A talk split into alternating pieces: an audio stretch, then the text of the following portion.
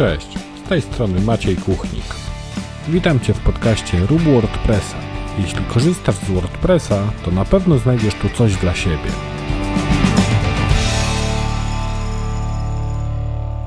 Cześć, witaj w 69. odcinku podcastu Rób WordPressa. W dzisiejszym odcinku moim gościem będzie Artur Pajkert z firmy CyberFolks, jak dobrze wiecie, CyberFox jest partnerem mojego podcastu. Jest to marka zajmująca się dostarczaniem takich usług jak hosting i domeny, więc jeśli potrzebujecie domeny bądź hostingu, to zapraszam na ich stronę tam poznacie pełną ofertę, a dla słuchaczy podcastu CyberFolks przygotował kod rabatowy. Kod rabatowy to podcast pisany przez C i ten kod daje 20% rabatu na usługę hostingu WordPress. A teraz zapraszam do rozmowy z Arturem. Cześć Artur, witaj ponownie w moim podcaście. E, ostatnio rozmawialiśmy o takim temacie jak język, z którym się komunikujemy zarówno z odbiorcami naszych stron internetowych, jak i z naszymi klientami. E, dzisiaj będzie trochę bardziej technicznie, natomiast dla tych osób, które jeszcze Cię nie znają i które nie miały okazji słuchać poprzedniego odcinka, proszę przedstaw się w kilku słowach, powiedz czym się zajmujesz, no i co łączy Cię z WordPressem. Cześć, dzięki wielkie za ponowne zaproszenie do podcastu. E, Artur Pajkert, e, tak na co dzień zajmuje się marketingiem w marce hostingowej CyberFolks, a z e, WordPressem łączy mnie już wieloletnia miłość, można powiedzieć, dlatego że mimo, że swoje pierwsze strony dynamiczne zacząłem tworzyć w oparciu o Joomla, to bardzo szybko przekonałem się, że WordPress jest lepszym rozwiązaniem i mnóstwo moich projektów robiłem już później na WordPressie, no i również w pracy, właśnie w naszej praktyce hostingowej używamy bardzo intensywnie WordPressa. Cyberfox.pl również jest stroną stworzoną w oparciu o WordPress. Tak jak już wspomniałem, ostatni odcinek z Twoim udziałem był, można powiedzieć, bardziej miękki, dotyczył takich miękkich zagadnień. Dzisiaj będziemy rozmawiać e, o bezpieczeństwie, e, o takich bardziej technicznych, technologicznych rzeczach. Plan na ten dzisiejszy podcast jest taki, żeby porozmawiać o czymś, co się nazywa Web Application Firewall. W skrócie WAF, pewnie tym skrótem WAF będziemy się tutaj posługiwać, żeby było łatwiej. I gdybyś tak w trzech słowach mógł w ogóle przybliżyć, co to jest, jak nam się może przydać i co to ma wspólnego z WordPressem przede wszystkim. Z przyjemnością. I to są bardzo ciekawe zagadnienia. Zanim przejdziemy do tego mięsa, nazwijmy to informatycznego, to ja chciałbym zaprosić Ciebie i słuchających e, naszej rozmowy, chciałbym zaprosić na małą wycieczkę, e, wycieczkę w przeszłość, e, wycieczkę w przełom XVIII mm, i XIX wieku. To konkretnie przenosimy się do Francji. I chciałbym przedstawić Ci postać pana Joseph-Marie Jacquarda. Joseph-Marie Jacquard to francuski wynalazca, odpowiedzialny m.in. za powstanie krosna tkackiego. Być może kojarzysz takie krosno. No, chodzi tutaj o urządzenie, które umożliwia połączenie wielu, wielu nitek w konkretną tkaninę. No i to były takie czasy, bo, bo, bo mówimy o wieku XVIII-XIX, to były takie czasy, kiedy e, wojny napoleońskie również wygenerowały tam spore zapotrzebowanie na różnego rodzaju tkaniny, mundury i, i tak dalej. I było zapotrzebowanie właśnie na masowe produkowanie tych tkanin. Jacquard pomyślał sobie, że człowiek jest pewnym wąskim gardłem tego procesu. No bo proces wymagał dużej sprawności manualnej. Ten tkacz musiał siedzieć przy krośnie, no i po prostu palcami tam odpowiednio przetykać tę przędzę, żeby na koniec wyszła z tego pożądana tkanina w odpowiednim wzorze. No więc Jacquard wymyślił, że można by spróbować zrobić taką maszynę, która będzie tkała te wzory, sterowana cyfrowo zaprojektował po prostu kartę perforowaną, gdzie zera i jedynki były odzwierciedlone no, w postaci dziurek y, albo braku dziurek w tejże karcie. No więc nie jest to wcale dalekie od tego, co dzisiaj znamy w epoce cyfrowej. Tak? Może to już nie jest taka kartonowa karta, mm, tylko odnośniki są inne, ale przecież właśnie tak programowało się pierwsze komputery. No być może słuchają nas jeszcze osoby kojarzące taki komputer jak Odra na przykład. Więc pierwsze komputery przecież, które w ogóle powstały, czy w ogóle ENIAC, nie? historia informatyki. Więc te pierwsze komputery programowało się kartami perforowanymi. Nie było przecież nośników magnetycznych, o optycznych już w ogóle nie wspominając, takich jak płyta CD czy DVD, czy w ogóle tych półprzewodnikowych, które, y, które dzisiaj rządzą y, we współczesnej informatyce. Więc, y, więc mówiliśmy o technologii zero-jedynkowej, o technologii cyfrowej, chociaż jeszcze nie było tak naprawdę komputerów rozumianych tak, jak dzisiaj rozumiemy komputery, no bo to przecież mówimy o, o, o wieku XVIII, no, początku wieku XIX. No i on zaprojektował te karty, ale wnet się okazało, że nie leży to w interesie wszystkich uczestników rynku, bo owi tkacze, o których tu wspomniałem, bardzo ciężko pracowali, żeby ręcznie tkać te tkaniny. I kiedy okazało się, że powstaje maszyna, która robi to szybciej, taniej, lepiej, bardziej niezawodnie od nich, poczuli się zagrożeni. Więc co zaczęli robić? Złośliwie dorabiali dziurki w tych kartach. Dorabiali dziurki po to, żeby maszyna się myliła, po to, żeby tkanina nie wychodziła taka jak w projekcie. No i dzięki temu dyskredytowali po prostu wartość tej maszyny, Y, walcząc w ten sposób o swoje miejsca pracy. A więc y, można powiedzieć, że mimo, że nie było jeszcze stron internetowych i komputerów, to byli już pierwsi hakerzy. No i e, popatrzcie, to jest tak, że ci hakerzy, tkacze, oni hakowali karty, dlatego że no, to były pobudki ekonomiczne, dlatego że walczyli o swoje pensje, o swoje miejsca pracy. No można tak szerzej na to spojrzeć, że były to pobudki natury takiej ekonomicznej, y, bo bali się po prostu o, o utratę swojego dochodu. No i podobnie dzieje się dzisiaj. Większość ataków na strony, mimo że nie są to jedyne przyczyny, to większość ataków na strony odbywa się właśnie z takich przyczyn, z przyczyn czysto ekonomicznych. Choć można powiedzieć, że te ataki są naprawdę na wielu, bardzo wielu wymiarach. E, coraz częściej mają e, też wymiar polityczny, e, mają też, mogą też mieć wymiar religijny. Natomiast to, co my jako firma hostingowa obserwujemy najczęściej, to są różnego rodzaju ataki, ale jednak ich celem są dobra materialne, czyli po prostu próba osiągnięcia różnego rodzaju materialnych, materialnych korzyści. I myślę, że to jest taki dobry moment, e, żeby również mm, powiedzieć właśnie, jak, o, co, o co chodzi w tych atakach, zanim przejdziemy do obrony, bo mm, kiedy rozmawiam z ludźmi, to mm, tymi, którzy nie są profesjonalnymi twórcami stron, tymi, którzy no, nie znają się na bezpieczeństwie prawie w ogóle, tych, którzy w zasadzie w większości stronę to wyklikają sobie coś tam na, na gotowym jakimś motywie, albo w ogóle nawet nie mają strony na WordPressie, tylko jakąś stronę z tak zwanego kreatora stron. Mm, I ich wiedza IT jest taka bardzo skromna, podstawowa. Bardzo często te osoby nie rozumieją, dlaczego ich strona mogłaby w ogóle być przedmiotem jakiegokolwiek ataku. Wydaje mi się, że skoro mają tylko prywatnego bloga, albo wydaje mi się, że skoro mają, nie wiem, małą stronę gabinetu stomatologicznego, jakieś praktyki, nie wiem, psychoterapeutycznej, e, no jakiś taki small business, nie? Taki naprawdę small, jednoosobowa zazwyczaj działalność, no to dlaczego miałoby to zwracać czyjąkolwiek uwagę? Dlaczego w ogóle ktoś miałby chcieć zaatakować taką osobę, nie?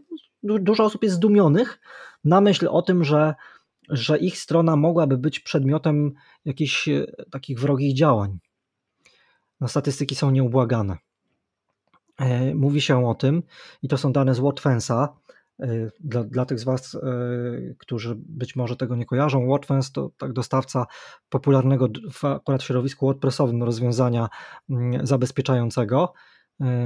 No i dane Watfensa mówią o tym, że w skali światowej oni notują 90 tysięcy ataków na minutę na strony oparte o WordPress. Oczywiście y, no to jest jakaś ogromna liczba, nie? 90 tysięcy ataków na minutę. skala światowa, ale to się jakby rozkłada na wszystkie strony, które oni chronią. E, jak dojdziemy do naszego rozwiązania, to, to ja chętnie Wam opowiem, jakie są statystyki tutaj w Polsce na, na naszym przykładzie, jak to, co nam się udaje zmierzyć, ale to pokazuje, że że tak naprawdę problem jest masowy, że to nie jest, że, że trudno się czuć, trudno się czuć bezpiecznie. Czy strona jest mała, czy strona jest duża, no o bezpieczeństwo dbać po prostu trzeba. I wielokrotnie w Twoim podcaście yy, eksperci y, podkreślali to, bo to ma znaczenie dla wszystkiego, tak dla, dla komfortu użytkownika, y, ma znaczenie dla SEO, ma znaczenie dla zgodności z przepisami prawa, bo na przykład ochrona danych osobowych. No tak naprawdę mm, z której strony by nie popatrzeć, to, to bezpieczeństwo jest po prostu ważne. A atakujący, oczywiście, że jest tak, że jeżeli masz duży serwis i przetwarzasz w nim dużo wartościowych danych, na przykład masz sklep internetowy i masz tam dane osobowe związane z zamówieniem, a w ogóle jakbyś miał jeszcze dane kart kredytowych, to, ho, ho, to już w ogóle byłby raj dla atakujących. Nie? Natomiast e, taki serwis e-commerce'owy, powiedzmy z zamówieniami, no wiadomo, to jest łakomy kąsek, chciałoby się e, aż hakować, tak? Ale z drugiej strony, z drugiej strony jest też korzyść z takiego masowego hakowania i przecież większość ataków które odbywają się na co dzień. Większość tych 90 tysięcy ataków na minutę, o których mówi WordFence, większość z nich to są w pełni zautomatyzowane ataki. To nie jest tak, że ktoś bierze sobie na cel stronę e, gabinetu stomatologicznego z małego miasteczka.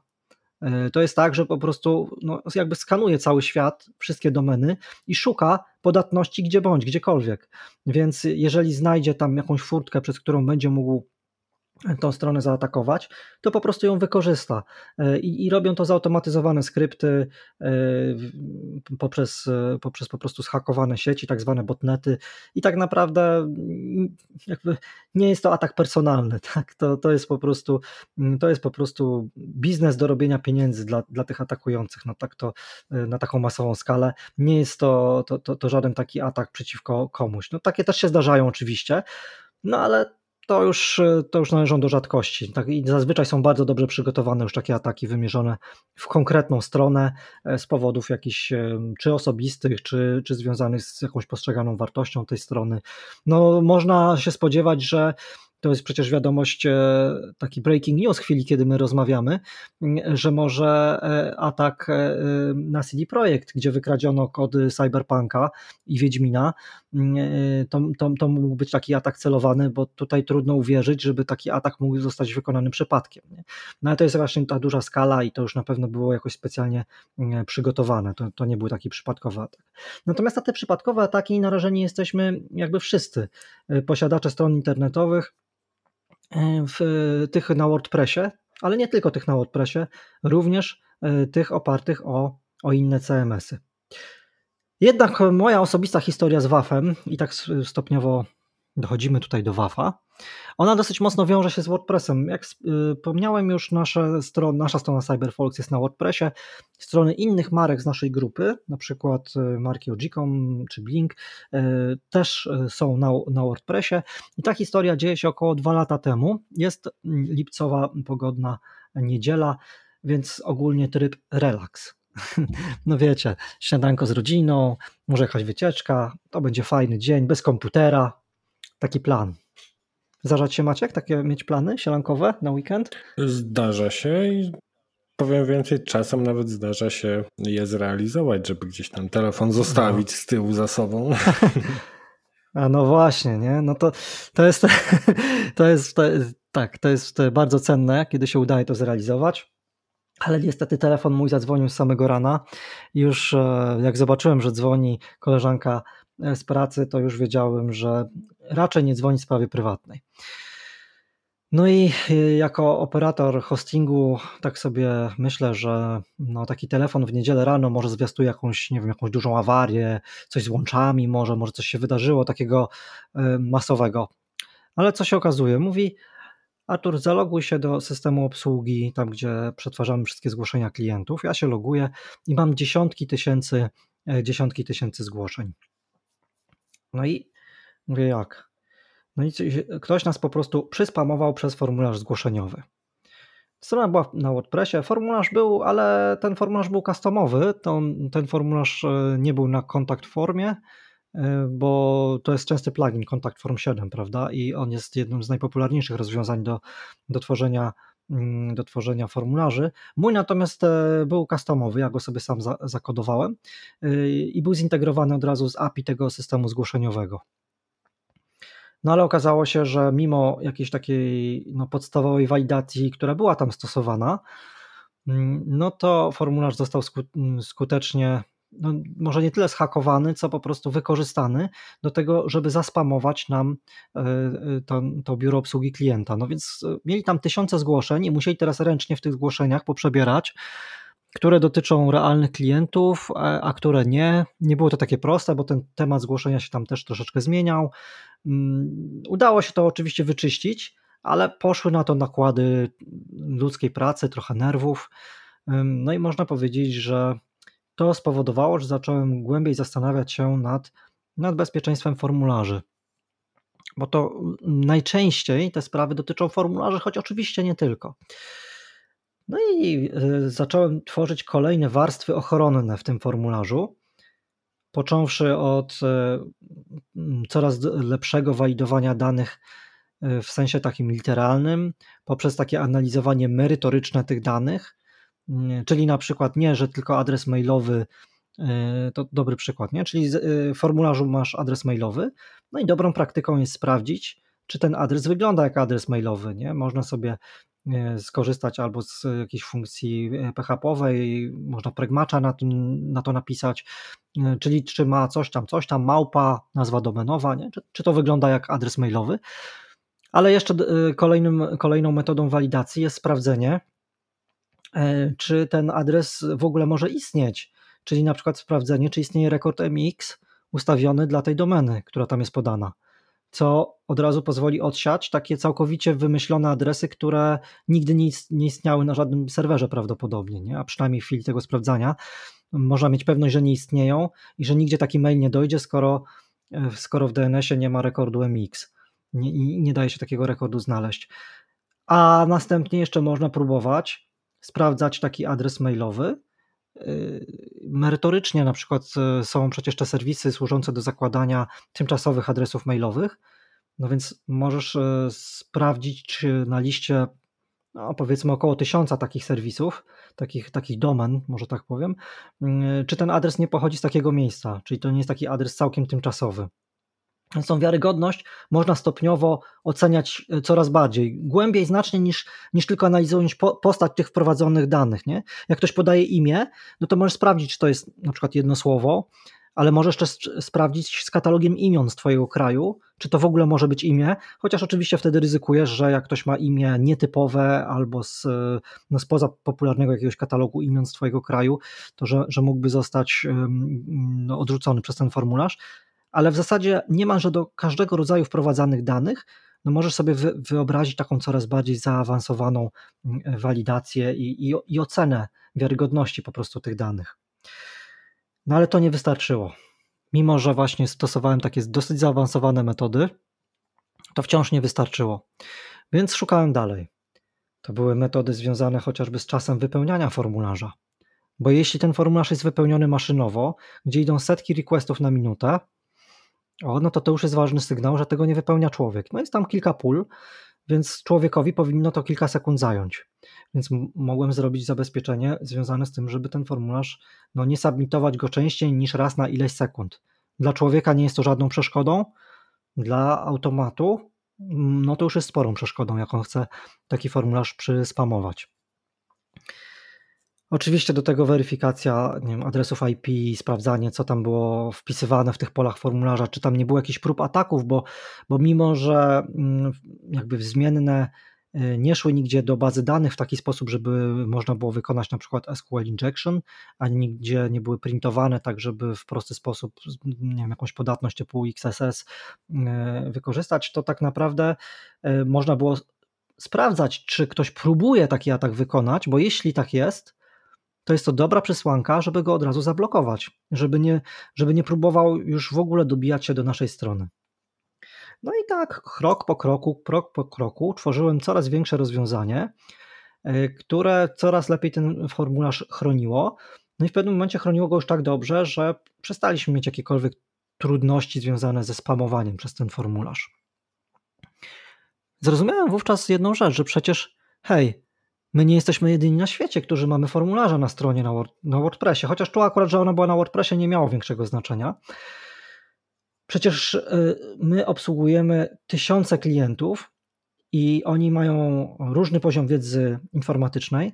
No i może bylibyśmy w stanie to rozwiązanie no, przerobić na takie, z którego mogliby korzystać masowo.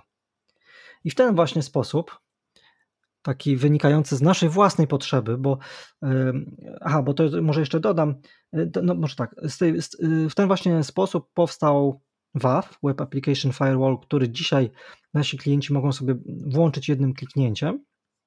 Natomiast on powstał też dlatego, że odczuwałem, ja i, i koledzy z zespołu też, odczuwaliśmy mm, rodzaj niechęci, czy też może zbyt mały poziom satysfakcji z alternatywnych sposobów zabezpieczających. No bo przecież są inne sposoby.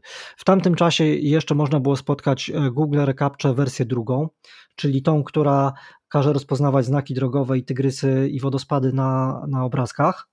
Pamiętasz ją jeszcze? Tak, nawet, e, zda, to... nawet zdarzyło mi się nie tak dawno ją jeszcze gdzieś tam rozwiązywać. No więc właśnie, nie? No więc właśnie, może nasi słuchacze też, e, też ją jeszcze pamiętają, mm, ale ona jest jednak uciążliwa. To co mówisz, rozwiązywać. Ja bardzo chciałem, żeby nasz użytkownik nie musiał rozwiązywać. No to Google zdało sobie z tego sprawę w wersji trzeciej e, tego zabezpieczenia, e, które już nie wymaga od użytkownika takich sztucznych działań. Nie trzeba tam rozwiązywać łamigłówek, mm, więc, więc to jest krok do przodu. Natomiast wtedy, kiedy testowałem wersję trzecią, to okazało się, że ona nie dość dobrze odróżniała roboty od ludzi. Y, jednym słowem, przepuszczała ten spamerski ruch, a mnie traktowała jak robota. Mimo, że ja byłem człowiekiem i, i nie robiłem nic złego tej stronie.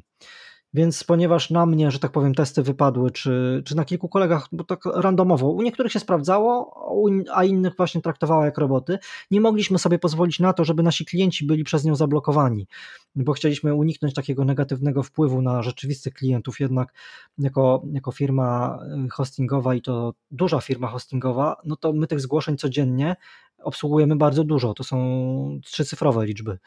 No więc e, dzień w dzień, nie? Tyle, tyle takich submitowanych formularzy do nas wpada, e, więc e, by to było bardzo irytujące dla naszych klientów, gdyby, gdybyśmy tutaj takie false positive, nazwijmy to, zgarnęli.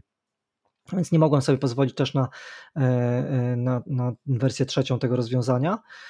A z kolei popularne wtyczki do WordPressa, Cóż, to tutaj już przecież Krzysiek Drusz też mówił na ten temat. No one, one mają mi się bardzo podoba to, co Krzysiek y, mówił bodajże w Gdyni, że ta wtyczka typu WordFence i podobne, to trochę jakbyś grał bramkarzem w środku bramki i próbował łapać tą piłkę, nie? a to już i tak jest, to się dzieje wewnątrz bramki. I, i mi się bardzo to porównanie podoba, że, że to jest jednak duża wada tych rozwiązań. No już nie mówiąc o tym, że przez to, że instalują się jako klasyczny plugin, no to mogą być źródłem podatności. Przecież y, był kiedyś y, Bulletproof Security, chyba tak się nazywał ten plugin, i była dosyć głośna afera, że w nim właśnie była podatność umożliwiająca mm, zhakowanie strony na WordPressie, mimo że właśnie przed tym miał chronić. Więc tak się, e, tak się po prostu też e, zdarza. A do tego dochodzimy jeszcze, dochodzą jeszcze narzuty wydajnościowe. No jest cała, mm, cała gama tutaj tych negatywnych aspektów korzystania z, z gotowych wtyczek. Już nie mówiąc o tym, że one też nie zatrzymały skutecznie tego rodzaju ataku, bo próby robiliśmy, ale, mm, ale nie udało mi się tego tak dobrze filtrować. No więc taka jest geneza, taka była potrzeba i stwierdziliśmy później razem z kolegami, no bo to był pierwotnie mój osobisty pomysł, ale później dołączyli też koledzy z większą wiedzą techniczną ode mnie, że mm, no to jest na tyle ciekawe rozwiązanie i, i taka ciekawa koncepcja, że rozszerzmy katalog ochronny nie tylko o formularze, Y, ale też o kilka innych rodzajów zagrożeń, które jesteśmy w stanie wykrywać i, y, i blokować. No i w ten sposób, i w ten sposób powstała ta, ta aplikacja, bo jak sama nazwa mówi, Web Application Firewall, czyli to jest ochrona w warstwie aplikacyjnej. Jest to coś, co się wykonuje, zanim wykona się Twoja aplikacja. Tak, czyli, czyli kiedy masz swojego WordPressa, ale nie tylko WordPressa, bo, bo to jest rozwiązanie uniwersalne. Stworzyliśmy coś, co, co ma chronić WordPressa i ma pewne akcenty WordPressowe, o nich zaraz opowiem, natomiast, natomiast chroni również inne aplikacje mm, y, napisane w PHP, jak na przykład Joomla, mm, które mogą być uruchamiane również na serwerze, czy nie wiem, fora internetowe, nie wiem, PHP, BB, czy, czy jakiekolwiek inne popularne skrypty. Nie ma znaczenia. No, jeśli tylko to działa na, na silniku PHP-owym, y, to, to ta aplikacja jest w stanie tutaj zapewnić y, dodatkową warstwę ochronną. Dzieje się tak, ponieważ jest po prostu prependowana, czyli uruchamiana wcześniej, zanim się uruchomi ta Twoja aplikacja i niejako skanuje to żądanie, zanim ono trafi do Twojej aplikacji. Więc jeśli wykryjemy tam coś podejrzanego, to ono po prostu nie trafia już dalej i Twój WordPress, czy też jakakolwiek inna aplikacja, którą miałbyś tam schowaną za tym, za tym wafem, no po prostu już nie będzie tego żądania przetwarzał, już ono tam do, tego, do tej Twojej aplikacji po prostu nie dotrze. Czyli w tym rozwiązaniu po prostu e, taki potencjalnie gdzieś tam niebezpieczny request, który leci do naszego serwera, do naszego WordPressa, on jest wycinany jeszcze zanim w ogóle ten nasz WordPress zostanie podniesiony, uruchomiony i zanim cokolwiek tam się wykona w WordPressie, to już po prostu on zostanie gdzieś tam skutecznie e, ubity, kolokwialnie mówiąc, tak? Tak. Tak, e, tak, tak, dokładnie, tak to funkcjonuje. Mm, no i e, my mieliśmy taką e, moduł Mod Security do serwera www i korzystają z niego również niektóre inne firmy hostingowe. Jest to popularne rozwiązanie, które jest bardzo szybkie i wydajne. Działa jakby jeszcze warstwę niżej, można powiedzieć, niż, niż ten WAF, o którym teraz rozmawiamy. Mm, natomiast jego baza reguł nie umożliwiała tak, e, tak wygodnej edycji, e, a także mm, nie było do niego takiego prostego mechanizmu na wizualizowanie e, tych niebezpieczeństw, które zostały przez niego mm, wychwycone i zatrzymane. Tym niemniej to jest fajna ochrona, ona jest domyślnie włączona i ona zatrzymuje takie najgrubsze, najbardziej prymitywne, można powiedzieć, i popularne wektory ataku. Je, jeśli my je wykryjemy, to, to ten ruch jest zatrzymywany. I z logów po prostu tego mod security wyciągnęliśmy też sporo inspiracji dla naszego WAF-a. I teraz e, ten WAF działa w ten sposób, że każde żądanie, które jest skierowane do, do Twojej strony, no jest poddawane analizie analizujemy tablicę post, e, analizujemy tablicę get, mm, po prostu adres URL, na który mm, to żądanie ty kierujesz. No i przyglądamy się temu przez pryzmat wielu, wielu reguł, które zdefiniowaliśmy w oparciu o własne doświadczenia, w oparciu o to, co mm, jakby dowiedzieliśmy się z logów e, wcześniej, Mod Security, e, w oparciu też o różne światowe źródła i serwisy zajmujące się bezpieczeństwem. No i w ten sposób przygotowaliśmy, e, przygotowaliśmy taką bazę, ale tablica PostGet i, e, i sama postać adresu URL to nie są jedyne rzeczy podlegające analizie i to nie są jedyne rzeczy, które my tutaj zatrzymujemy, czy, czy, też, czy też właśnie no, analizujemy. To najłatwiej mi to będzie wyjaśnić chyba na przykładzie. Jednym z najczęściej wykrywanych rodzajów ataku jest e, atak, e, no właśnie, spam przez formularze. No i ten spam przez formularze, no to zazwyczaj jest w ten sposób, że trzeba zeskanować sobie tą tablicę post-get, głównie post, bo to najczęściej przez post obsługiwane są formularze, mm, które mm, mają za zadanie coś potem wyprintować. To może być system komentarzy w WordPressie, to może być formularz kontaktowy na Twojej stronie, to może być jakiś formularz składania zamówienia, zapis na newsletter, cokolwiek. No i tak naprawdę polega to ten atak na tym, że spamer usiłuje wdrukować nam tutaj w ten, w ten formularz y, niepożądane treści z nadzieją na to, że te treści w jakiś sposób spowodują albo y, no, że te treści się pojawią na stronie, na przykład, że komentarz zostanie opublikowany w automatyczny sposób, a jest w tym komentarzu link na tym jemu zależy, nie? żeby uzyskać ten, ten link e, i ekspozycję po prostu tego swojego Anchora, no, no, no to to jest taki, można powiedzieć, spam SEO, po części mu zależy może też na tym, żeby zwykły człowiek to przeczytał, bo może a nuż widelec kliknie i się zainteresuje, co w tym linku jest. Więc może potraktować Twoją stronę jako farmę linków, ale też po prostu liczyć na to, że ktoś się zwyczajnie skusi, kliknie i coś wtedy się wydarzy. Przejdzie do jakiegoś serwisu, do którego ten link prowadzi, nie wiem, kupi Viagrę, mm, bo spam medyczny, czyli głównie środki na potencję, środki na odchudzanie i na łysienie, to trzy najważniejsze kategorie, z którymi się spotykamy e, spamu medycznego, e, więc może ktoś kupi takie środki. Bardzo popularny w ostatnim czasie był spam finansowy. Spam finansowy, czyli na przykład giełdy bitcoinów albo, albo sposoby wzbogacenia się.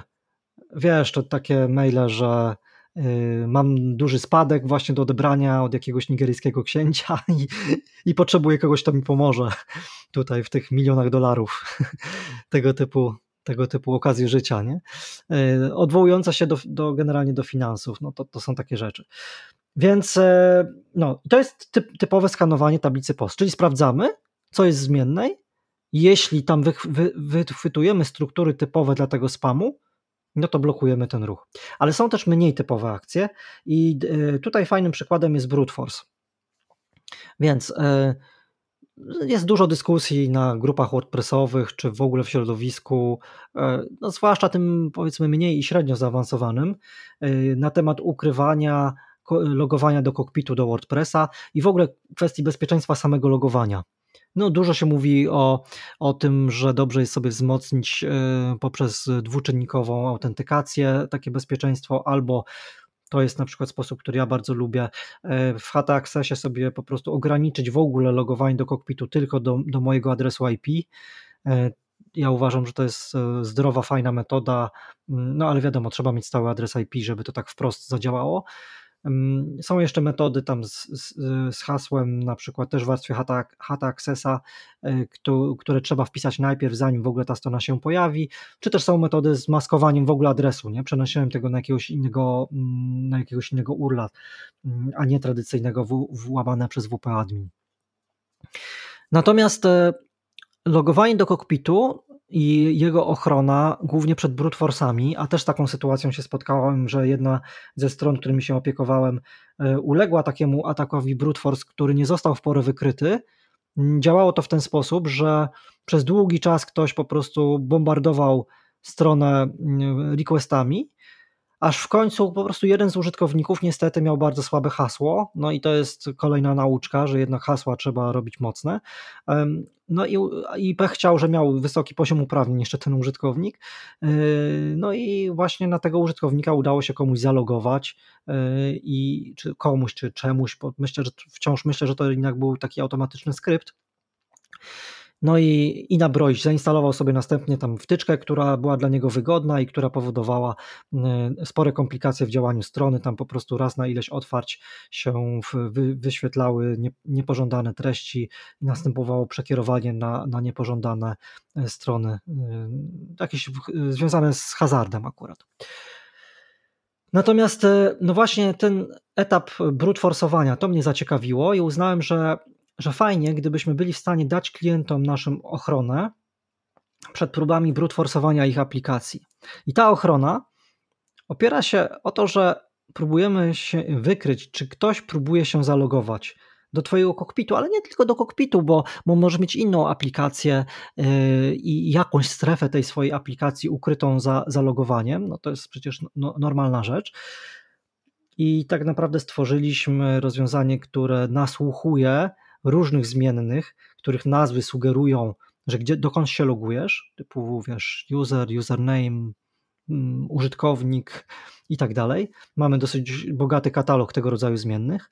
Kiedy wykryjemy, że próbujesz się gdzieś zalogować, bo my przecież jeszcze nie wiemy, czy to jest na pewno cockpit, bądź co bądź twój WordPress jeszcze w ogóle nie został uruchomiony, nie? bo jesteśmy cały czas na etapie skanowania ruchu przed odpaleniem twojej aplikacji, więc trudno, żebyśmy się odnosili do tego, co będzie później, nie? to możemy tam domniemywać po jakiejś postaci adresu URL, co by to mogło być, ale ponieważ my nie znamy y, merytoryki tej aplikacji, która się za chwilę wykona, Y, no to musimy bardziej uniwersalne reguły stosować. Więc nasłuchujemy sobie. Jeśli y, uznamy, że że to wygląda jak próba logowania dokądś, no to teraz moje rozumowanie było następujące. Jeżeli się zalogujesz, tak jakbyś się logował do kokpitu, no to jesteś zalogowany, przestajesz się logować. Czyli nie, nie powinno być tak, że za pół sekundy będziesz logował się ponownie. A jeśli, no bo przecież ja nie wiem, czy ty się zalogowałeś poprawnie, nie? No, bo, no bo twoje logowanie nastąpi dopiero, dopiero na dalszym etapie, dopiero w warstwie twojej aplikacji, w tym wypadku WordPressa. To WordPress wie, czy ty jesteś zalogowany, czy nie. Ja wykonując się przed WordPressem, nie wiedziałbym tego. Ale wiem, że jeżeli się zalogujesz, to nie będziesz próbował zalogować się ponownie.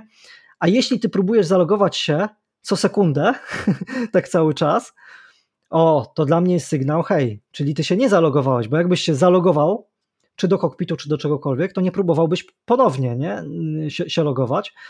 Więc dla mnie to już, to już jest sygnał, że ty z jakiegoś powodu się nie zalogowałeś, czyli nie znasz albo nazwy użytkownika, albo hasła, y, albo nie masz jakiegoś nie wiem, trzeciego składnika uwierzytelniającego, no ale coś spowodowało, że się nie zalogowałeś.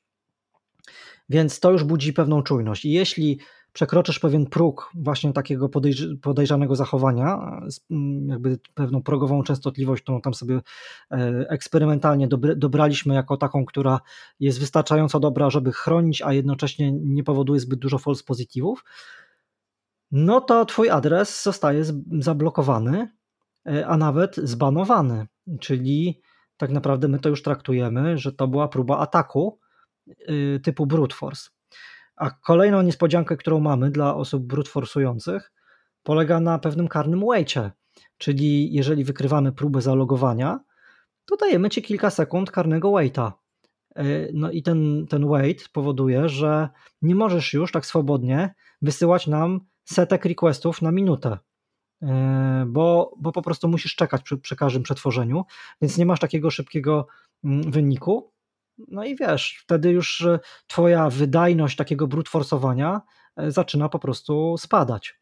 E, no i te, tych brute force'ów też nam się udaje sporo wyłapać, chociaż mówię o tym raczej jako ciekawostka, bo dzisiaj te brute force'y nie są zbyt popularne.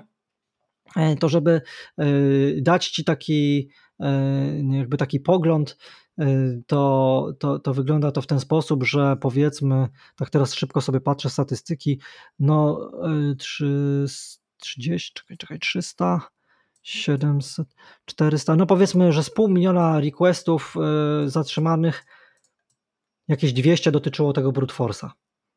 200 sztuk, nie? Z pół miliona requestów. Marginalne znaczenie. To nawet, tak, to nawet nie jest 1%. Więc statystycznie to nie jest duże, ale opowiadam o tym, bo to jest takie, wiecie, ciekawe, barwne, nie? To jest takie, że, że można sobie wyobrazić te, te różne mechanizmy ochronne, które, które może taka aplikacja, mm, e, taka aplikacja zapewniać. No i tu sobie przechodzimy do ciekawego zagadnienia, a co to znaczy dużo, mało właśnie, ile jest tych, tych, tych, tych requestów, jak to, jak to wygląda i co jest najbardziej popularne. Więc i, i może jeszcze parę słów właśnie o, typowo o, o, WordPressie, dlatego że aplikacja działa w oparciu o pewną bazę reguł. I tę bazę reguł my też dynamicznie zarządzamy tą bazą reguł, czyli staramy się modyfikować reguły, jeśli okazują się zbyt restrykcyjne, mm, albo dodawać nowe, kiedy jest taka potrzeba. No i tutaj dosyć mocno staramy się wgryźć w specyfikę WordPressa. Właśnie mamy takie reguły, które wykry, wykrywają te typowe ataki związane z WordPressem. I jakie jest tutaj założenie, jaką my filozofię przyjęliśmy? Mm, może najłatwiej wyjaśnię to na przykładzie. Znana wtyczka RefSlider. Nie, to jest popularna, bo ludzie kochają slidery. Mimo, że bardzo rzadko slider ma uzasadnienie na stronie. Z takiego UX-owego punktu widzenia Przecież są badania, na przykład Nielsena, które wykazują, że slidery zdecydowanie bardziej szkodzą niż pomagają. A nie są mi znane żadne badania odwrotne, które by dowiodły tego, że slider coś dobrego robi dla strony. Natomiast no, no jest sporo badań, które dowodzą, że slider jest raczej zły z punktu widzenia doświadczenia użytkownika. No ale mimo to ludzie lubią te slidery, więc często jest tak, że ktoś chce slider mieć, zwłaszcza jeśli on tę stronę robi sam, jego poziom wiedzy jest niewielki, no to taki użytkownik ma pokusę, zainstaluje sobie plugin i będę miał ten slider. To oczywiście później nie dba o aktualizowanie, no i taki przestarzały komponent. No, mówię o RefSliderze, bo przecież to była bardzo popularna wtyczka, y, która miała ogromną podatność. To dla tych, którzy nie wiedzą, to była historia sprzed kilku lat, gdzie ten RefSlider okazało się, że można tak spreparować żądanie do strony, że można go, ją było przekonać, żeby wyświetlała no niejako dowolny, dowolny banner, yy, a jak się później okazało, praktycznie dowolny plik. Nie tylko, nie tylko banner, więc można było w ten sposób dobrać się łatwo do na przykład pliku wp-config, gdzie ja myślę, że większość naszych słuchaczy wie, yy, co w tym pliku jest i, no i w większości wypadków tym pliku jest, e, są dane dostępowe do bazy, więc, więc już jest prosta droga, żeby wyciągnąć albo zmanipulować po prostu mm, e, stronę internetową. Także no wiadomo, jak, jak ktoś przechwyci wp-config, no to, to rzadko kiedy e, mamy już szansę mm, dalej się bronić, chociaż mi się bardzo podoba trik, który znowuż tutaj Krzysiek kiedyś podał, i to jest moim zdaniem świetne. Wiadomo, że to nie rozwiązuje sprawy w przypadku ataku ludzkiego, bo człowiek się szybko zorientuje o co chodzi, ale w przypadku tych głupich robotów, takich bardziej prymitywnych, e, mi się strasznie podoba ten trik i dlatego pozwolę sobie tutaj go też przytoczyć, związany z inkludowaniem, czyli żeby nie wpisywać ten wp-config e, bezpośrednio, dostępówki do SQL-a, tylko zrobić ją sobie na boku, a w wp-configu inkludować tylko ten, ten pliczek z danymi dostępowymi. Bo wtedy, jeśli ktoś po prostu będzie chciał wykraść nam plik wp-config, no to wprost w tym pliku nie ma tych danych, tylko jest include, nie? więc bym musiał sobie jeszcze e, sięgnąć po ten drugi plik. No i oczywiście, skoro już sięgnął po wp-config, to prawdopodobnie po ten drugi też by mógł, no ale jeśli to jest zautomatyzowany atak robota, to jest szansa, że tego nie zrobi. Także mi się ten taki prosty trik, a, a bardzo mi się podoba, jeśli tak już rozmawiamy o, o, o bezpieczeństwie. Tak, no więc. E, właśnie y, są te ataki na WP Slider, gdzie wprost w adresie, y, na który idzie żądanie, jest Twoja domena, jest widać, że jest odwołanie do WP Slidera, y, seria tam ukośników i w prostym wywołaniu widać WP config. Także to nawet nie trzeba skanować tablicy post, bo to jest po prostu bezpośrednio w, samej, w samym adresie, na który to żądanie idzie, gdzie można wywnioskować, że jak ktoś takie żądanie strzela do twojej strony, to możesz być w 100% przekonany, że ten ktoś nie ma dobrych zamiarów. I teraz, co by się stało na twojej stronie internetowej, gdyby takie żądanie na twoją stronę trafiło?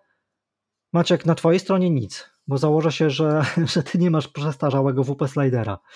E, ale e, na, na, na naszej też nic, Natomiast no oczywiście część osób, które miałaby tak, tą starą wersję WP Slidera, e, no to jakby ich WP config zostałby skompromitowany. Natomiast co ciekawe, y, my traktujemy po prostu to jako wrogi ruch, więc nawet jeśli ty w ogóle nie masz tego pluginu, nawet jeśli w ogóle nie masz WP Slidera i to żądanie nic złego nie jest w stanie ci uczynić, ale my doskonale wiemy, że celem tego żądania było wykradzenie twojego WP configa, to my od razu banujemy ten adres. Zanim on doleci do Twojej strony, bo, bo wprawdzie Twojej stronie on nie zaszkodzi, ale dla nas to jest jasny sygnał, że z tego adresu przychodzi zły ruch. I za chwilę kolejne żądanie z tego adresu y, może być takie, że trafi w jakąś podatność, którą ty gdzieś masz na stronie. Dlatego my blokujemy ten ruch za każdym razem, y, kiedy wykryjemy coś podejrzanego, nawet jeśli akurat w Twoim konkretnym wypadku nie może to zaszkodzić, ale jest to znany wektor ataku i to już jest wystarczające, no, żeby złapać się po prostu, złapać ten adres IP, nie dopuścić go do interakcji z Twoją stroną, e, a także wpisać go na czarną listę. E, I tutaj mamy dwie czarne listy. Pierwsza jest taka lokalna, która dotyczy tylko Twojej strony. Możesz też sobie w tej e, konfiguracji tego naszego rozwiązania wpisywać blacklistę, whitelistę IPków. Ale wiesz, E, jeszcze fajniejszym rozwiązaniem jest taka globalna czarna lista. I mamy takie właśnie rozwiązanie. I to jest trochę jak program szczepień. Teraz tak modne słowo szczepienia, nie? W związku z COVID-em. I to jest trochę jak program szczepień, bo działa to w ten sposób, że gdybyś miał tą stronę u nas i ktoś próbowałby takiego ataku, weźmy na ten WP Slider. No, twoja strona nie jest na to zupełnie podatna, ale sam fakt, że próbuje, powoduje, że jego adres IP trafia na czarną listę. I ta czarna lista jest synchronizowana ze wszystkimi innymi stronami, które korzystają z tej ochrony. Więc ja, hostując się również w naszej firmie, y, od razu jestem chroniony przed człowiekiem, który atakował ciebie. Nawet jeśli ten jego atak się nie powiódł na ciebie, ale my go po prostu już złapaliśmy, wiemy, że jego zachowanie było podejrzane i dzięki temu możemy wszystkich innych od razu chronić przed tym ipkiem. Czyli to tak trochę jak szczepienia, w, że jeszcze się nie spotkałeś ty osobiście z tym wirusem, ale już y, przez to szczepienie nabywasz odporności. No i to trochę podobna sytuacja. Taka dystrybucja, dystrybucja tych, y, tych adresów IP. Oczywiście mm, to nie jest permanentny ban. My mm, wpisujemy czasowo na te czarne listy, bo zdajemy sobie sprawę, że że te czarne listy no mogłoby to być krzywdzące, gdyby to, gdyby to było permanentne, ale w sumie przez około rok, e, bo, bo ten WAF działał jeszcze wcześniej w marce Hekko, teraz już w marce CyberFolks, przez około rok funkcjonowania, to tam nałapaliśmy tych adresów około 400 tysięcy w tej chwili na tej czarnej liście, e, przy czym mm, generalnie większość z nich to, to tam jest jakby w bazie, my je trzymamy, ale póki co ich nie blacklistujemy, bo to są właśnie te takie archiwalne. My uważamy, że spokojnie, czas rzędu dwóch, trzech dni to jest taka wystarczająca kwarantanna e, dla takiego złowrogiego mm, adresu IP. Zresztą w zdecydowanej większości wypadków e, jest to ruch, w ogóle patrząc po lokalizację geograficzną, wcale nie z Polski, e, tylko przede wszystkim ze Stanów Zjednoczonych i z Rosji. Stamtąd notujemy absolutnie najwięcej ataków, ze Stanów jest najwięcej. Na drugim miejscu e, mamy Rosję, no i potem można powiedzieć e, Chiny, Indie, trochę z krajów europejskich. No, to, to można powiedzieć, e, na mapie świata bardzo mało mam w tej chwili takich jeszcze, bo mam tu tak graficznie pokazaną mapę świata i im więcej ataków, tym bardziej intensywny kolor, to trochę w Afryce Środkowej jeszcze mam takich niezakolorowanych tylko państw. E, w, w okolicy tej równikowej, natomiast tak, a i, i, chyba bie, bieguny i, i tu widzę, widzę Grenlandia jeszcze niepokolorowana, a cała reszta świata już ma kolorki, czyli można powiedzieć, że zewsząd te ataki, mm, e, zewsząd te ataki e, są, są kierowane. Więc, więc to filtrowanie i to, to jest moim zdaniem taki ciekawy wyróżnik. Zwłaszcza, że dzieje się to bezpłatnie. Są rozwiązania, które oferują zbliżoną funkcjonalność, natomiast zazwyczaj za te bazy trzeba już zapłacić dodatkowo. U nas, y, kiedy kupujesz hosting w CyberFolks, no masz po prostu w cenie tą ochronę. Y, możesz ją sobie włączyć, możesz ją sobie wyłączyć, a także dowolnie skonfigurować, y, bo to nie jest tak, że każdy potrzebuje tych samych reguł. No właśnie, tutaj, tutaj dotarliśmy do dosyć takiego, można powiedzieć, istotnego wątku z mojego punktu widzenia, bo jak parę dni temu zapytałeś mnie właśnie, co, co sądzę e, na temat tego typu rozwiązań, czy, czy gdzieś tam używam, jak to, jak to wygląda od strony, można powiedzieć, bardziej dewelopera niż firmy hostingowej. E, no to muszę powiedzieć, że tak w pierwszej chwili miałem trochę takie mieszane uczucia. Z tego względu, że po prostu nie lubię rozwiązań, nad którymi albo nie mam kontroli, albo nie mam za bardzo świadomości, jak one działają. Podobnie czasem jest z jakimiś, e, powiedzmy, mechanizmami cache'ującymi na serwerach. E, jakieś tam, e, czasem zdarzają się jakieś takie. O tak, tak. Narzędzia, mechanizmy, że po prostu gdzieś tam jednym kliknięciem w panelu serwera możesz sobie włączyć jakiś tam cache, tylko tak naprawdę nie wiedząc, jak to dokładnie działa, no mhm. to często miewałem problemy z tego typu rozwiązaniami e, właśnie od takiej strony deweloperskiej. Zresztą z takim e, rozwiązaniem, które gdzieś tam miało mnie chronić, też przypomina mi się jeden taki case, gdzie budowaliśmy na WordPressie takie dosyć dosyć duże wdrożenie i między innymi tam był mechanizm zakładania konta, ale on miał być obsłużony w taki fajny, intuicyjny sposób dla użytkownika. E, więc no, trzeba było go napisać jakoś tam customowo, e, żeby, żeby spełnić jakby te wszystkie wymogi pod kątem użyteczności. No, pisałem sobie takie rozwiązanie, testowałem sobie to i w pewnym momencie po prostu przestało mi to działać. Trochę się zdziwiłem, no bo Myślę, no pewnie jakiś mhm. błąd jest, coś, coś tam się pewnie wysypuje i, i pewnie, pewnie dlatego jest, e, e, jest problem z, z działaniem tego rozwiązania. E, tam z tego co pamiętam to było coś takiego, że po prostu wysyłałem jakiś request Ajaxowy do WordPressa, no i tam w wyniku tego requesta coś się miało wydarzyć. No ale po pewnym czasie przestały mi działać te requesty. Co ciekawe, e, no pracowaliśmy w jakimś tam większym zespole, który był rozproszony e, tam po, po całej Polsce można powiedzieć i gdzieś tam piszę do, do kolegów, żeby spróbowali tam na wersji testowej e, dokonać jakiejś tam rejestracji. No i mówią, no spoko, wszystko działa, wszystko ok.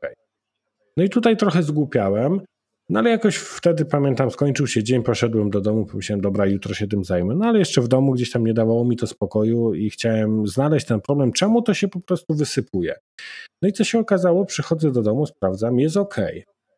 I tutaj zapaliła mi się już pierwsza taka lampka. A, inny adres IP pewnie, z którego to. Mm. Inne IP, dokładnie, dokładnie tak. Okazało się, że jak e, stawiałem sobie jakąś wirtualkę pod e, właśnie pod, pod e, takie prace deweloperskie, czyli to była jakaś tam wirtualka kupiona w OVH albo tego typu firmie, z jakąś tam dystrybucją Linuxową i takimi jakimiś podstawowymi, podstawowym setupem, czyli jakiś tam serwer www, baza danych, mhm. no standardzik, nie? I chyba wtedy tam kliknąłem właśnie jakąś taką dystrybucję niby przygotowaną pod WordPressa, z jakimś tam predefiniowanym konfigiem, tak żeby już ten Apache, ten e, MySQL, jakieś tam inne rzeczy były, żeby nie trzeba było instalować. Dobra, wyklikałem, mhm. to wszystko spoko. E, I potem się doszukałem, że tam był włączony bodajże e, fail to ban. Chyba jest mhm. tego, być może pomyliłem nazwę, w każdym razie jest, jest takie rozwiązanie, które właśnie też e, chroni przed tego typu rzeczami. No i okazało się, że tam właśnie były jakieś takie regułki, które wychwyciły to jako jako właśnie taka mm, e, próba jakiegoś tam nieautoryzowanego przełamania zabezpieczeń. Podejrzewam, że to wynikało akurat z tego, że z tego mojego IP, z mojej przeglądarki tych requestów leciało sporo i w krótkim odstępie czasowym, no bo ja tam testowałem różne rzeczy, więc e, było to na pewno nienaturalne zachowanie. Ale właśnie od tego czasu gdzieś tam podchodzę bardzo ostrożnie do takich rozwiązań, czy to właśnie jakieś tam mechanizmy cashujące, czy tego typu mechanizmy, o których ty wspomniałeś. E, no i w pierwszym właśnie takim e, odruchu, jak mi powiedziałeś przez telefon, chyba wtedy tak. rozmawialiśmy, jak mi powiedziałeś o tym, no okej, okay, fajnie, ale gdzieś z taką dużą ostrożnością podchodziłem do tego, natomiast e, no jak się zdzwoniliśmy gdzieś tam drugi raz, no to, to że tak powiem, przekonałeś mnie do, do tego rozwiązania. E, no ale to może właśnie tutaj już, e, już opowiesz naszym słuchaczom o tym, co mi wtedy pokazałeś i, i czym mnie wtedy przekonałeś. Tak, no, trochę, trochę to jest challenge'ujące opowiedzieć w podcaście o czymś, co pokazywałem Ci na ekranie, ale rzeczywiście mm, doskonale rozumiem to, co powiedziałeś, i nie jesteś jedyną osobą, która zgłaszała mi podobne rzeczy, bo rozmawiałem z różnymi twórcami zawodowymi stron internetowych e, wcześniej i e, i również takie wczesne testy z klientami e, potwierdzały właśnie bardzo podobne historie. Słyszałem, że ludzie, no ogólnie tak, chciałoby się mieć bezpieczeństwo, ale chciałoby się mieć kontrolę nad tym bezpieczeństwem jednocześnie. I to jest bardzo, bardzo ważne, żeby można było sobie świadomy sposób ustawić, przed czym ja chcę być chroniony, a przed czym nie chcę. Jednym z takich też spektakularnych przykładów, nie tak zaawansowanych może jak, jak ty mówisz, jest właśnie to filtrowanie spamu bo, ten, bo te ataki spamowania są numerem dwa, zaraz po, po próbie jakby dostępów do pliku XML RPC, to, to zaraz później mamy te ataki spamu w naszych, że tak powiem, statystykach popularności. I jedną z metod jest e, wykrywanie języka. A konkretnie był taki okres, kiedy dużo naszych klientów dostawało spam przez formularze w języku chińskim. No i można napisać pregmacza, który jest w stanie wychwycić znaki z, z tego zakresu kodowego. No i na tej podstawie możemy zbanować po prostu e, takie żądanie, wiedząc, że jest tam napisane coś po chińsku. No bo kto w Polsce, no serio, no kto w Polsce chciałby mieć komentarze po chińsku na swoim blogu, nie? Właśnie takie pytanie sobie zadałem, odpowiedź przyniosło życie. Właścicielka hodowli chińskich piesków.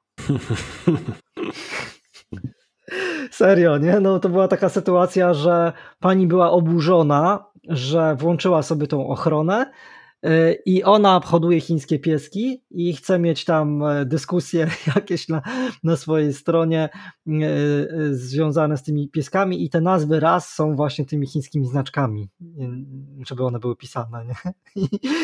No i to jest taki właśnie przykład, że no, zwłaszcza my jako taki operator masowy, nie, który ma te naprawdę tysiące klientów, to, to, to, to czuć tą skalę, że, że zdarzają się właśnie takie nietypowe sytuacje. No i można powiedzieć, że najprostszą odpowiedzią byłoby, no dobra, to niech ta pani sobie wyłączy tego WAFa. No bo można tak zrobić przecież, żeby, żeby go wyłączyć i, i tyle. Ale dlaczego miałaby jednocześnie tracić ochronę przed SQL Injection, przed XSS-em, przed brute force'ami? E, tak naprawdę najlepiej, gdyby mogła sobie wyłączyć jedynie ochronę przed spamem, skoro w jej wypadku ta ochrona była nadgorliwa. Więc e, stworzyliśmy taki interfejs, który umożliwia każdemu klientowi kustomizowanie zakresu tej ochrony. Jest tam kilkanaście kategorii. No, póki co przynajmniej nie rozdrobniliśmy się na poszczególne regułki, bo to by było bardzo długie do, do klikania i myślę, że zbyt skomplikowane dla naszego klienta. Natomiast jest tam kilkanaście kategorii, po prostu całymi kategoriami można sobie te regułki e, włączać i wyłączać, czyli na przykład możesz sobie bardzo agresywną regułę związaną z filtrowaniem języka angielskiego włączyć. No, to jest e, reguła, która super skutecznie tnie spam, bo bardzo dużo spamu jest po angielsku. Y, na, na, naszych polskich stronach. Tak, to jest ochrona tylko dla tych, którzy mają stronę po polsku, no bo jak masz stronę w języku angielskim, to nie możesz sobie pozwolić na cięcie w oparciu o popularne słowa języka angielskiego, no bo nic byś nie był w stanie na tej stronie zrobić. Nie? I to jest taka, taki nasz lokalny polski akcent, że te reguły przygotowaliśmy z myślą o polskich użytkownikach, więc mają do wyboru taką osobną kategorię spam English, nie? spam w języku angielskim e, i mogą sobie tą ochronę włączyć jeżeli są pewni, że zależy im tylko na tym, żeby po polsku e, były ich e, formularze wypełniane. Natomiast, e, no właśnie, może być taka sytuacja, że ktoś sobie, nie wiem, edytuje w, na przykładzie WordPressa choćby, że ktoś sobie edytuje coś w kokpicie, no bo można przecież edytować sobie pliki motywu w kokpicie. Nie? I, I może tak być, że ktoś sobie edytuje te pliki, a w tych plikach jest pełno angielskich słów. Więc w momencie, jak ty to zapisujesz, no to przecież leci żądanie, gdzie w zmiennych masz treści nasycone tymi angielskimi słowami i masz ogromną szansę, że coś takiego zostanie zablokowane. Więc nie dość, że ci się to nie zapisze, to sam sobie zdasz bana na swojego ipka tym samym, nie?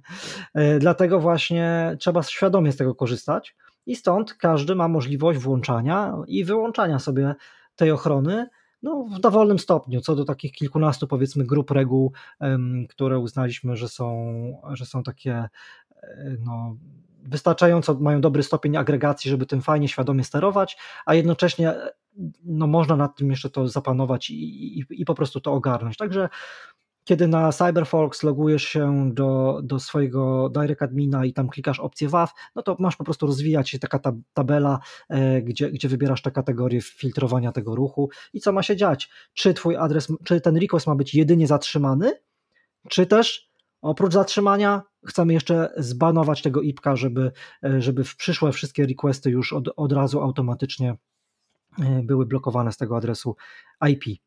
A to, co mówisz, jest jeszcze, ma jeszcze drugi ciekawy wymiar, czyli właśnie zrozumienie, prawda, dlaczego coś zostało zablokowane. Tak, no bo to też jest ważne, nie? Że, że przecież, e, no dobra, coś, e, ruch mam zablokowany, ale dlaczego? Dlaczego ten IPEK został zablokowany? I czy ten WAF tak naprawdę działa? Czy on coś dla mnie robi, czy on coś naprawdę filtruje? Dlatego każdy w panelu ma również opcję statystyk, gdzie może zobaczyć mapę świata i zobaczyć, jak w jego wypadku, jakie kolorki mają poszczególne kraje, skąd ten wrogi ruch dla niego zatrzymujemy oraz przejrzeć sobie loga, przejrzeć sobie dokładnie w danym zakresie czasowym i według typów tych reguł, przejrzeć sobie, co tak naprawdę spowodowało, że dany ruch został zatrzymany. Jaka zmienna wzbudziła nasze podejrzenie, kiedy to było, z jakiego IPka, jak ten IPek w bazie GoIP wygląda, skąd mógł być ten atak i tak dalej, i tak dalej.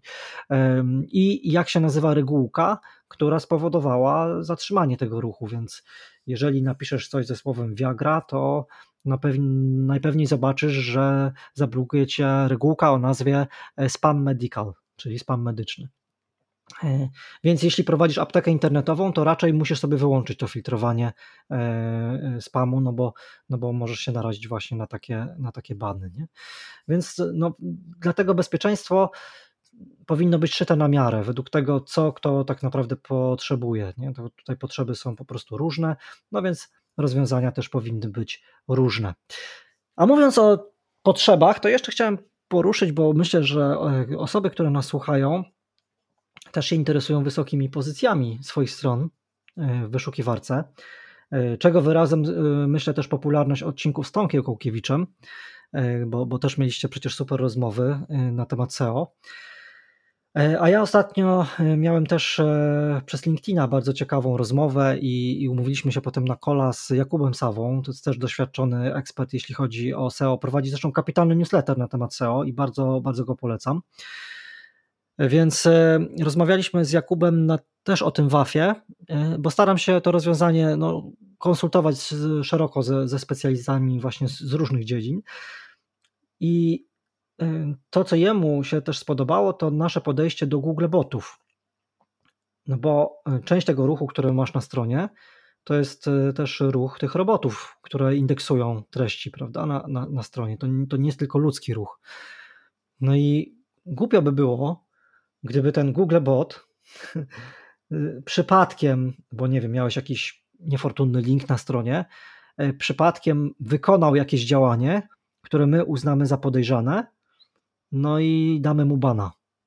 No bo jak zbanowalibyśmy ci tego Google bota, to on by już nie przyszedł kolejny raz na twoją stronę, a to powodowałoby problemy z indeksowaniem treści, no i w konsekwencji raczej by doprowadziło do spadku twoich pozycji.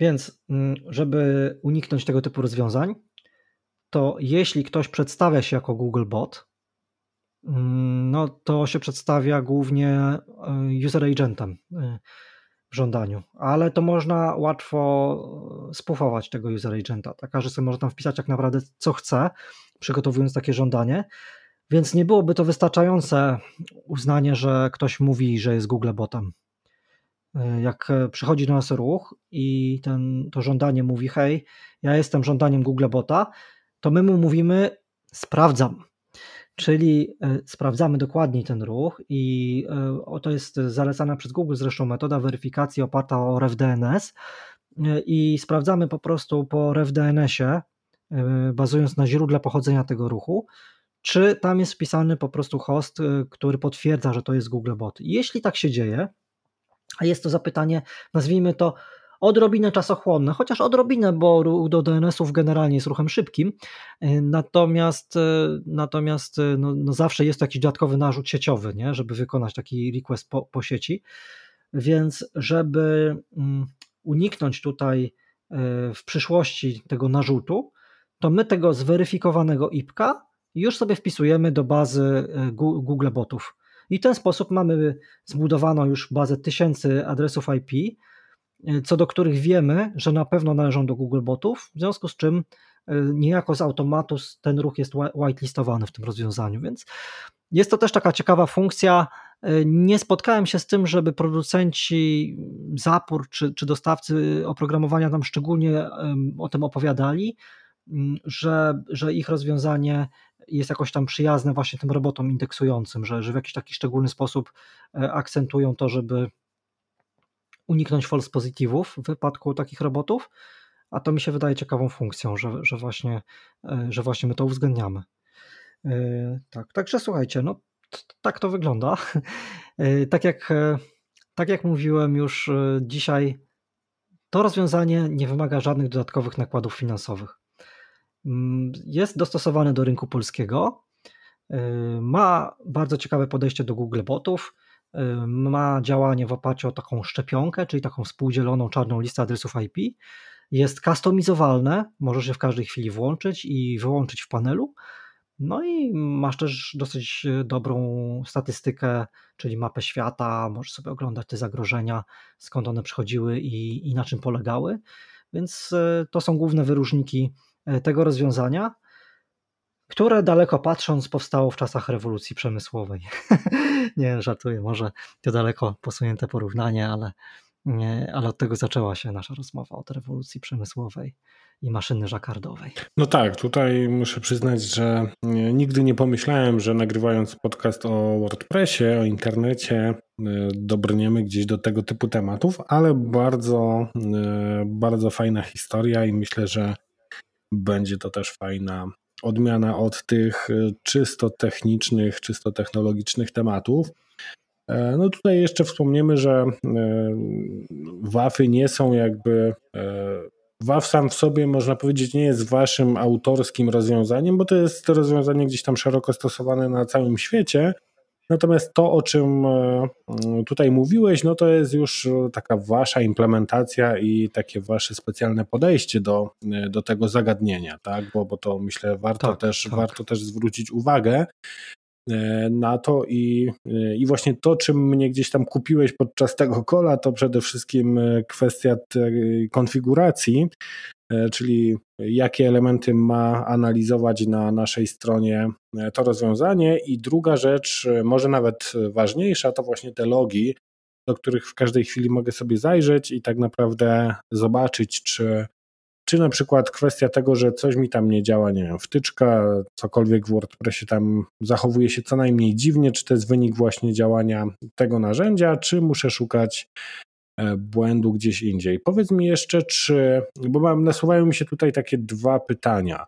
Mhm. E, jak szybko, e, powiedzmy, moja strona, mój hosting zareaguje na zmiany w panelu? Czy to jest tak, że po prostu kliknę sobie włącz, wyłącz i to tam po kilku mhm. sekundach wchodzi w życie, czy jest gdzieś tam jakiś czas, który trzeba odczekać? Mhm.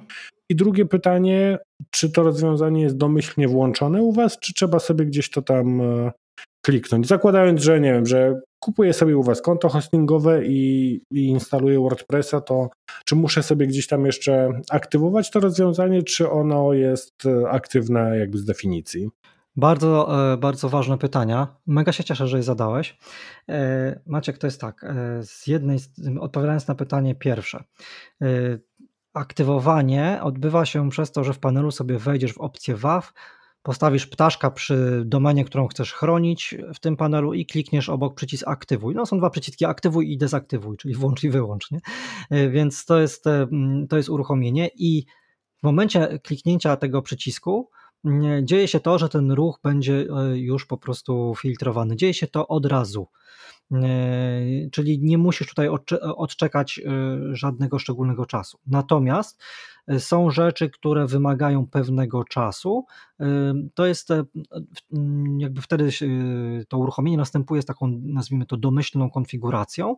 Natomiast chodzi mi tutaj głównie o zaciąganie aktualizacji, no bo ten WAF po prostu co jakiś czas synchronizuje zarówno bazę sobie reguł z naszym centralnym repozytorium, jak i tą bazę tych banowanych adresów IP. Znaczy co do rzędu mogę jakby to ujawnić, bo to jest czas e, jakby wielokrotnie w ciągu doby, nie? To nie jest tam, że raz na miesiąc. To jest e, wiele, wiele razy na dobę to, to ma miejsce. Y, no więc pewne, e, pewne rzeczy, na przykład jeżeli pojawi się jakieś nowe zagrożenie, my zauważymy, że mm, no, obecne regułki nie chronią przed nim, a przydałoby się i dopiszemy taką regułkę, to to nie jest tak, że ona będzie od razu wszędzie, na wszystkich serwerach i każdy korzystający z WAF-a w tym samym momencie będzie ją miał, ponieważ ta dystrybucja e, no, potrwa około kilkunastu minut. Tak? To co, co do rzędu, e, no, no, no, to trzeba się liczyć z jakimś tam czasem dystrybucji po prostu zmian w tym zestawie reguł. Tu głównie chodzi o dopisywanie nowych reguł. No i często jest też tak, że my jednak musimy tą regułkę sobie gdzieś tam przetestować, najpierw upewnić się, że nie będzie y, tutaj ryzyka false positive'ów, więc, więc chwilę taki proces trwa, no ale zdarzało już nam się właśnie takie regułki pisać i tu trzeba liczyć e, kilkanaście minut. E, natomiast w nieco rzadszym cyklu, ale wciąż to jest wiele razy na dobę, są odświeżane informacje o, tym, o tej globalnej liście, czarnej liście adresów IP, czyli ta nazwijmy to taka szczepionka, no to, to, no to tutaj odświeżanie tej informacji po prostu jest wolniejsze. To nie jest takie całkiem w czasie rzeczywistym, no bo wiele serwerów po prostu musi się synchronizować i wymienić, wymienić te informacje. Natomiast odpowiedź na drugie pytanie, E, czy, e, czy, ten WAF, e, czy ten WAF jest domyślnie włączony, jest negatywna. Dlaczego my go nie włączamy automatycznie? No dlatego, że właśnie ludzie hodują chińskie pieski. Czyli po prostu gdybyśmy go włączali automatycznie, to mogłoby się okazać, że dużo klientów nieświadomych tego, że takie rozwiązanie będzie włączone pod spodem, bo, bo są nieświadomi, bo nie kliknęli niczego, żeby je włączyć. Nie? Więc gdyby to było automatycznie włączane domyślnie, no to mogłoby się okazać, że z niezrozumiałych dla nich powodów e, coś nie tak jest z ich stroną. Na przykład nie mają komentarzy, a zawsze mieli dużo, albo jakieś zapytania do nich nie trafiają z formularza kontaktowego, a zawsze trafiały e, i tak dalej, i tak dalej. Więc wolę, żeby klient świadomie sobie go włączył, no bo wtedy też w razie, gdyby się okazało, że będzie zbyt restrykcyjny, to będzie też go umiał wyłączyć albo, albo sobie go tam zrekonfigurować wybierając e, odpowiednie opcje na tej e, dosyć długiej, e, długiej liście. A on potrafi być po prostu agresywny. No, gdyby na przykład domyślnie każdemu blokować wszystkie zmienne z popularnymi słowami w języku angielskim, no to by mogło dla wielu osób być takim natychmiastowym killerem na, dla, ich, dla ich stron. Ale jeśli na przykład nie edytujesz niczego po angielsku, a tylko już masz tą stronę w takim trybie nie chcę powiedzieć read only, e, ale chyba wiesz, co mam na myśli, że tam nie grzebiesz w kokpicie, na przykład nie edytujesz sobie plików, e, tylko po prostu to już jest taki działający, nie wiem, blog czy sklep i ludzie tam tylko komentują, wypełniają te formularze, które ten użytkownik e, ma do nich dostęp, a nie właściciel strony, no to wtedy możesz sobie pozwolić na takie bardziej agresywne filtrowanie, żeby być jeszcze lepiej chronionym. A jeśli chodzi jeszcze o, o tą agresję, to chciałem powiedzieć, że to jest naprawdę niezłe, bo Mod Security jako taki standard w firmach hostingowych, który jest wielu, u wielu operatorów, wychwytuje nam średnio per domena 80 requestów miesięcznie. Tyle zatrzymuje Mod Security. Oczywiście wszystko zależy, jakie bazy mu tam wgrasz, nie? Do, do, jakie bazy reguł. Natomiast e, przy takich powiedzmy w miarę domyślnych, znaczy do, domyślnych, no każdy sobie gdzieś tam je modyfikuje, ale taki, taki światowy standard, no to nam daje 80 blokad. Nasz WAF dokłada do tego ponad 400 co zna, y, po, bo ten ruch najpierw idzie przez mod security, a potem przez, y, przez tego WAFa, więc to jest pięć razy y, większa, no nie wiem, no, można powiedzieć, ale taka agresja, agre, czy agresywność może w wychwytywaniu czułość, tego, może. czułość, o, tak, tak, nie? w wychwytywaniu tego, tego spamu, czułość, rzeczywiście niż mod security.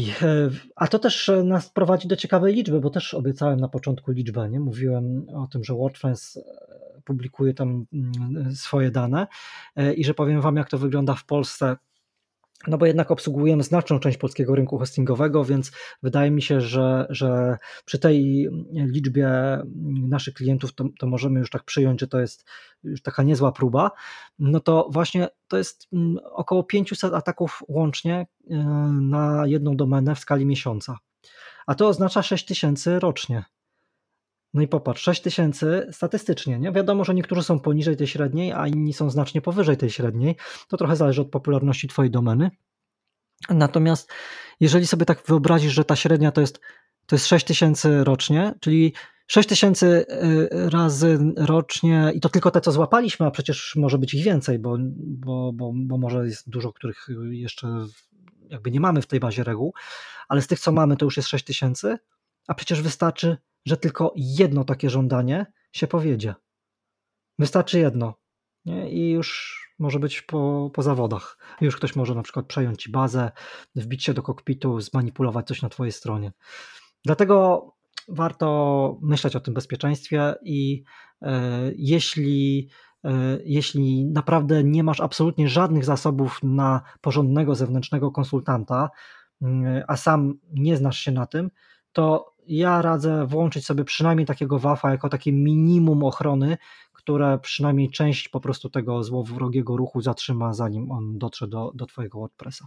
No tu poruszyłeś też właśnie fajny temat, bo e, jak wielokrotnie w tym podcaście też mówiłem, no WordPress e, ma dosyć niski próg wejścia, co jest zarówno jego bardzo dużą zaletą, jak i trochę takim przekleństwem, bo właśnie czasem widzimy takie wdrożenia WordPressa, które no, są daleko, daleko od powiedzmy przynajmniej poprawnego e, wykonania tej pracy.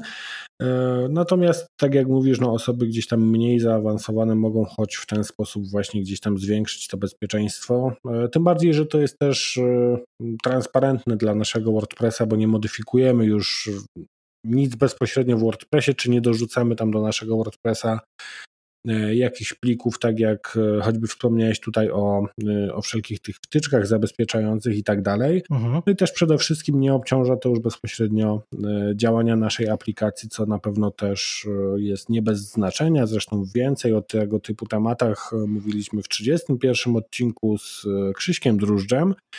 Tam poruszaliśmy temat właśnie e, bezpieczeństwa, ale już gdzieś tak stricte e, w kontekście WordPressa, tych wszystkich e, WordPressowych rozwiązań. No, a myślę, że dzisiejszy odcinek będzie takim fajnym dopełnieniem tego, o czym mówiliśmy z Krzyśkiem i, mm, i właśnie taka kolejna warstwa, powiedzmy, która ma tego naszego WordPressa chronić przed, przed właśnie jakimiś takimi negatywnymi skutkami. To, co też e, powiedziałeś w kontekście tej powiedzmy szczepionki, że gdzieś tam synchronizujecie te, e, te listy, te adresy IP między e, serwerami, to myślę też jest nie bez znaczenia akurat przy oprogramowaniu, jakim jest WordPress, no bo jak wiemy, to jest wszystko open source'owe. Co za tym idzie, no jeśli pojawi się faktycznie gdzieś tam jakaś podatność, no to wtedy te ataki lecą na, e, można powiedzieć, masową skalę i, i faktycznie gdzieś tam e, nawet często jest tak, że te roboty atakujące nie sprawdzają, czy na stronie jest jakaś tam wtyczka, czy nie jest, tylko była tak, podatność, tak. no to ładujemy request, uda się, to się uda, a a nie to pójdziemy do następnej strony i no sprawdzimy, czy no na właśnie. następnej się uda. Tak jest. To, co mówiłem o ten przykład z, re, z RefSliderem, nie? dokładnie to jest to, że może go wcale nie mieć, a i tak e, jak sobie przejrzysz logi, to się okaże, że będziesz miał dużo ruchu próbującego e, wymacać taką podatność w RefSliderze, mimo że w ogóle go nie masz.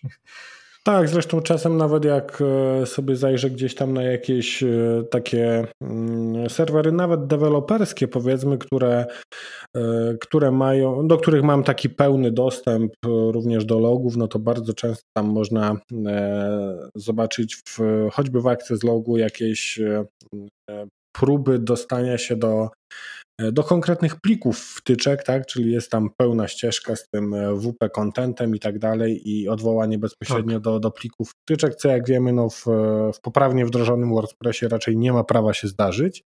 Także no to jest, tak, e, tak. to jest właśnie też ta kwestia, o której mówiłeś na początku, że tutaj nie musimy być absolutnie jakimś dużym graczem czy, czy cennym łupem dla, dla, dla takiego atakującego, bo to jest po prostu atak e, taki można powiedzieć lecący na oślep po, po różnych WordPressach, a nie atak celowany konkretnie w nas, więc tutaj no, no myślę, że, że to rozwiązanie na pewno też e, fajnie gdzieś tam podniesie poziom tego bezpieczeństwa, a, a to, co gdzieś mnie, można powiedzieć, przekonało i, i to, co sprawiło, że, e, że jakby spojrzałem bardziej pozytywnie na to rozwiązanie niż gdzieś tam w, w pierwszym momencie, jak o nim usłyszałem, no to przede wszystkim te dwie kwestie, że e, mam kontrolę nad tym, e, które jakby elementy tam e, biorą udział w filtrowaniu tego ruchu, a dwa, że przede wszystkim mam logi i mogę zobaczyć, czy czy coś tam się wydarzyło. No dla mnie jako dla dewelopera jest to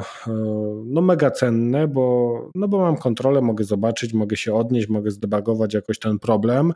E, mniej technicznym użytkownikom pewnie takie logi niewiele powiedzą, natomiast no, tak. ja z mojego punktu widzenia mm, traktuję to jako dużą zaletę. No to kapitalnie.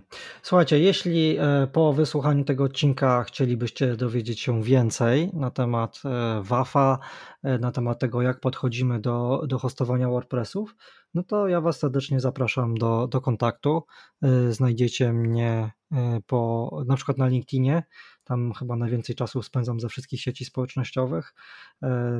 No ale również możecie oczywiście pisać do mnie na a.pikert.cyberfolks.pl czyli cyberfolks.pl No i oczywiście tutaj zachęcam też Was do kontaktu z moimi koleżankami i, i kolegami mm, poprzez czata na naszej stronie.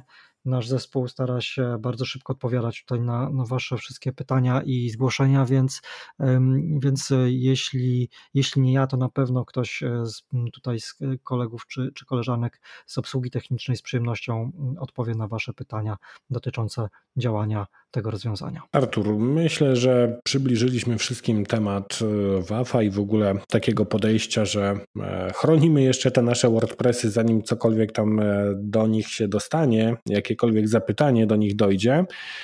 E, myślę, że e, wszyscy tutaj już, e, którzy dotarli do tego momentu, wiedzą o co chodzi z tym WAF-em, jakie on daje korzyści, ale też jakie problemy może powodować.